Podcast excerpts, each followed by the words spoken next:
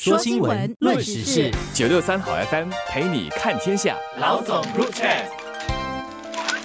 你好，我是联合早报的韩咏梅。你好，我是联合早报的洪一婷。今天要讨论一个在国会里面已经通过了废除 三七七A 条文，还有这个修宪保护婚姻的定义。这一个辩论，昨天在国会里面呢，第一则废除 三七七A 条文获得了九十三票赞成，三票反对通过。至于第二个，就是在修改宪法里面把这个婚姻的定义交给国会来确定的这一则呢，在国会里面也得到了通过。这则呢是以八十五票赞成，两票。 票反对，两票弃权来通过的。在这个废除 三七七A 节条文的法案， 九十三票赞成，三票反对。其实投下反对票的就有工人党议员严彦松和陈立峰。然后虽然反对党领袖毕丹欣有提到说，其实还有一位工人党议员费沙，他也是反对的，不过刚好是中了官病了，所以他没有出席国会，所以也就没有投票。然后另外一张呃反对票其实是来自官委议员云天德的。至于那个支持修宪哦来保障婚姻的那一则，就有八十五。 票赞成。有趣啊的是，工人党呢有两位议员呢弃权，一个就是何庭庐，另外一个是林瑞莲。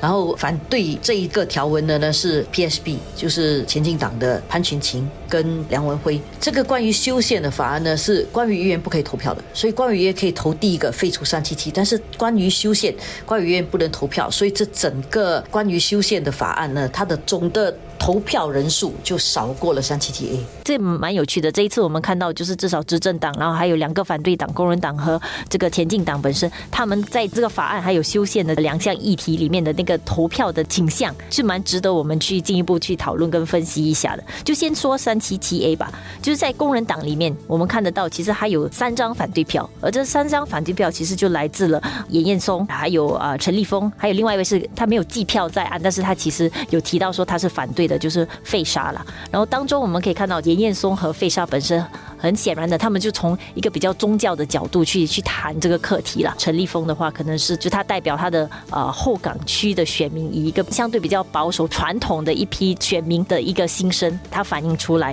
所以感觉上就是工人党在这个课题上面的采取的立场跟角度，呃，有一点像是反映出一个新加坡多元性的一些观点，然后不只是反映出可能很多人觉得说啊是应该废除，但是也反映出其实显著的相当一部分人 对于这个反对背后的各种考量啦。不过我觉得哈、啊，从工人党的投票的分散来讲哈、啊，我是很难不相信他们是处于这个政治风险分散的考量。为什么这样讲呢？因为你想，他有代表比较保守的，比如说像后港区的议员陈立峰，因为后港比较老区啦，可能是比较保守的。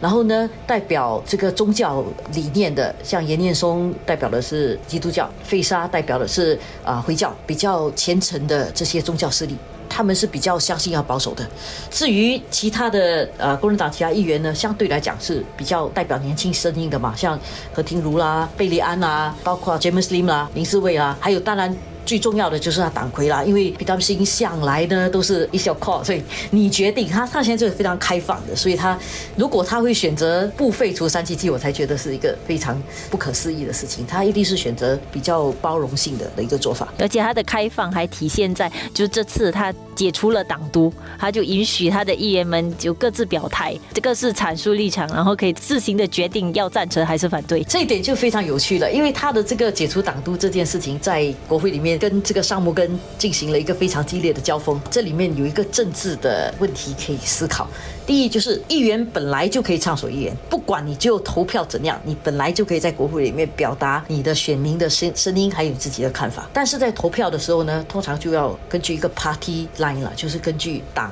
的一个立场来投票。但是工人党这次选择了解除党督，就是可以让议员们自己去投票，而且记名投票。这么一来，你到最后你去到社会上就觉得，哎， 工人党没有非要废除不可，他可以跟比较保守的选民交代，但是同时呢，他又说我们也不是完全没有包容啊，我们也有蛮多的议员呢，甚至是工人党的过半议员呢是支持废除三七七的，所以在一个角度上，我觉得我很难不相信他们是经过一个精准的政治计算啊。说新闻，论时事，九六三好 F M 陪你看天下，老总入场。所以这一点其实就惹得律政部部兼内政部长呃邵木根就觉得说，就是你完全没有在这个重大的这个课题上采取一个立场，就是说如果你今天你是执政党的话，你的党的立场，你你会做那个 tough decision 吗？你到底做一个怎样的决定？在这方面你可以看得到他一直在催促说工人党没有在这方面明确表态了。但是我是觉得说这个也是工人党可以算是在这方面有一点巧妙的布局啦，就觉得说他们毕竟就是在野党啊，他们也不用说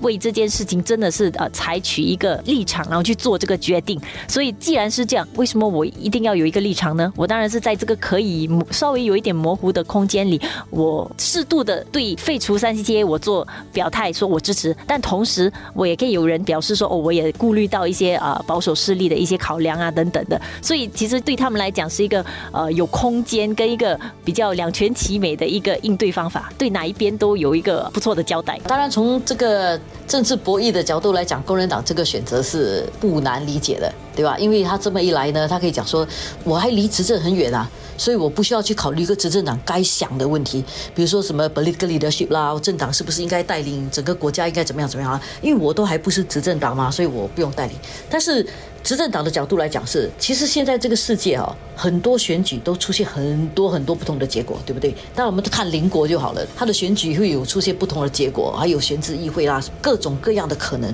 所以呢，执政党的角度来讲，没有一个政党可以保证自己长期执政。然后至于什么时候我会失去了这个政权，我也不知道。但是我为了国家好，我要为可能得到政权的其他的政党，我要鞭策他们，监督他们做准备。所以反对党你监督政府执政，政府呢要监督反对党你 Are you ready 这个角度。所以从执政党的角度来讲，哎，你不可以这样嘞，因为你这样哦，你就没有做好你的功课哦。你现在不决定，不表示以后哦你就会决定了。你现在如果不练习决定，以后你可能就不会决定。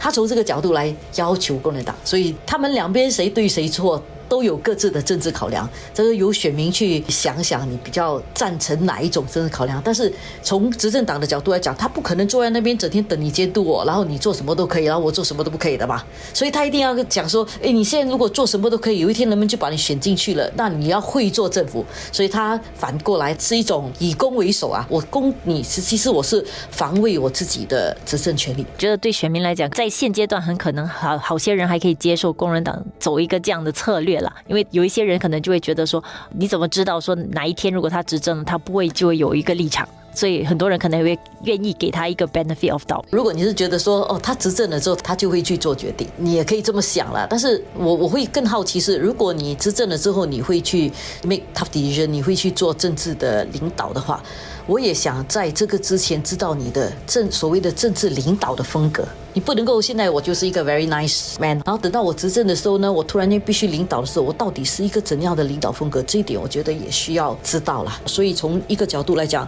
P A P 这么来做政治攻防，也完全是一种计算过，而且也不可以说不高明的政治考量。说新闻，论时事，九六三好 F M 陪你看天下。老总 Group Chat。这个、呃、法案本身的话，当然这里还有另外一个层面，就是那个修宪的部分。在投票这个环节的话，还有一个针对修宪的话，就是让国会来决定这个婚姻的定义。然后现阶段来讲，当然这个定义就是现有的国会决定是依然是一男一女。所以我觉得这次的这个修宪本身也有一个、呃、好玩的地方，就是其实也没有把这个决定定死了，还有了保留一个空间，就是让未来的那个国会还有那个空间跟伸缩性去做他们到时的决定。所以到时如果社会真的准备好已经能够接受同性婚姻啊等等的话，不排除到时的国会可以做一个这样的决定。所以在这个课题上面的那个投票本身呢，也是蛮蛮有趣的。就是工人党本身是有两个议员，就是林瑞莲还有何庭如弃权了，不认同应该给国会这么大的权力去做这件事情啦。前进党本身呢，是潘群琴跟梁文辉是反对的，因为他们认为婚姻的定义本身是应该由公投来决定的。这一点呢，我觉得他们里面也是有各自的政治考量，他的那个政治考量的细腻程度啊，也不输给第一条法案啊，就是废除 三七七A。 为什么这么说呢？因为从林瑞莲跟何庭如的角度来讲，如果这个是交给国会来决定的话，如果你有一个强大的执政党，基本上就是由执政党来决定。从一个反对党的角度来讲，他不一定会认同这样的一种安排，特别是现在的现况啦，就以现在的现况来对照，更觉得说不应该给国会这些无限的权利，但是他又不一定可以提出一个更好的一个方式，所以他们就选择了啊弃权，这是我对他们的解读。至于前进党呢，他就认为说，哎，这样这个就干脆去公投好了。不过呢，公投这个事情，我们现在看到英国的公投啦、脱欧的公投什么等等，就对公投是不是真的能够带出最理性的结果，这个真的是见仁见智，而且可能不太认同的人可能还更多。而执政党的解释为什么他们不会选择公投这一步，是因为公投是一个决定非常重大的事情的，特别是像这个国家的主权的问题。所以新加坡其实只举行过一次公投，就是在选择跟马来西亚合并与否的那个问题上，当年举行过一次公投。至于公投的这个决定呢，在这个社会的课题上，执政党的角度是觉得这个是一个社会的一个价值观跟一个讨论的课题，其实不应该用公投来决定了，所以不赞成了这一点。然后至于反对党的这两种不同的投票选择，我还是一样觉得就是一个政治考量了。然后从执政党的角度，当然就是要通过这个他们反对党的一些表现呢，来例证说，其实在很多课题上，作为执政的那一方，其实是需要有那个政治的勇气跟魄力去做一些很不容易的决定啦。所以在这方面可以看得出，他们有在推两方面去做更好的解释，到底他们如果今天需要做一个决定的话，到底他们的立场是什么？我觉得这整个辩论哦，其实也是一个关于领导力的一个辩论。执政党习惯了，而且也认为作为一个执政党，他必须要能够领导国家、领导社会，不管是强势的领导，还是不管是哪一种领导，执政党是认为这个政府是必须扮演领导的角色，他可以是比较柔性的领导，但是他必须要做一个决策。而反对党是认为说，现在我还没有领导，我根本不要去想这个问题，因为如果我一领导的话，一定是惹人厌的，因为谁走在前面，一堆人在后面就想攻击你嘛，就想把你拉下来。他不想把自己放在一个这样的位置上，免得无缘无故你都还没有得到权利，你就先得罪了人。无论如何，在这个课题上，我是觉得可能执政党在这个呃三七七A 的处理上，我觉得已经是相对可以算是一个比较两全其美 的, 的做法了啦。就一方面确实把一个有一点不公平的、呃、法律本身解除了，至少把这样的一个呃男男性行为就是除罪化了，算是一个比较公平的对待呃这个群体了。然后与此同时呢，对于很多人可能担心这个解除本身对社会的一些规范啊，跟家庭价值观这些的一些冲击，我觉得也得到了一些呃就是回应啦，就是通过宪法的一些修订本身，至少保障了这个婚姻的定义。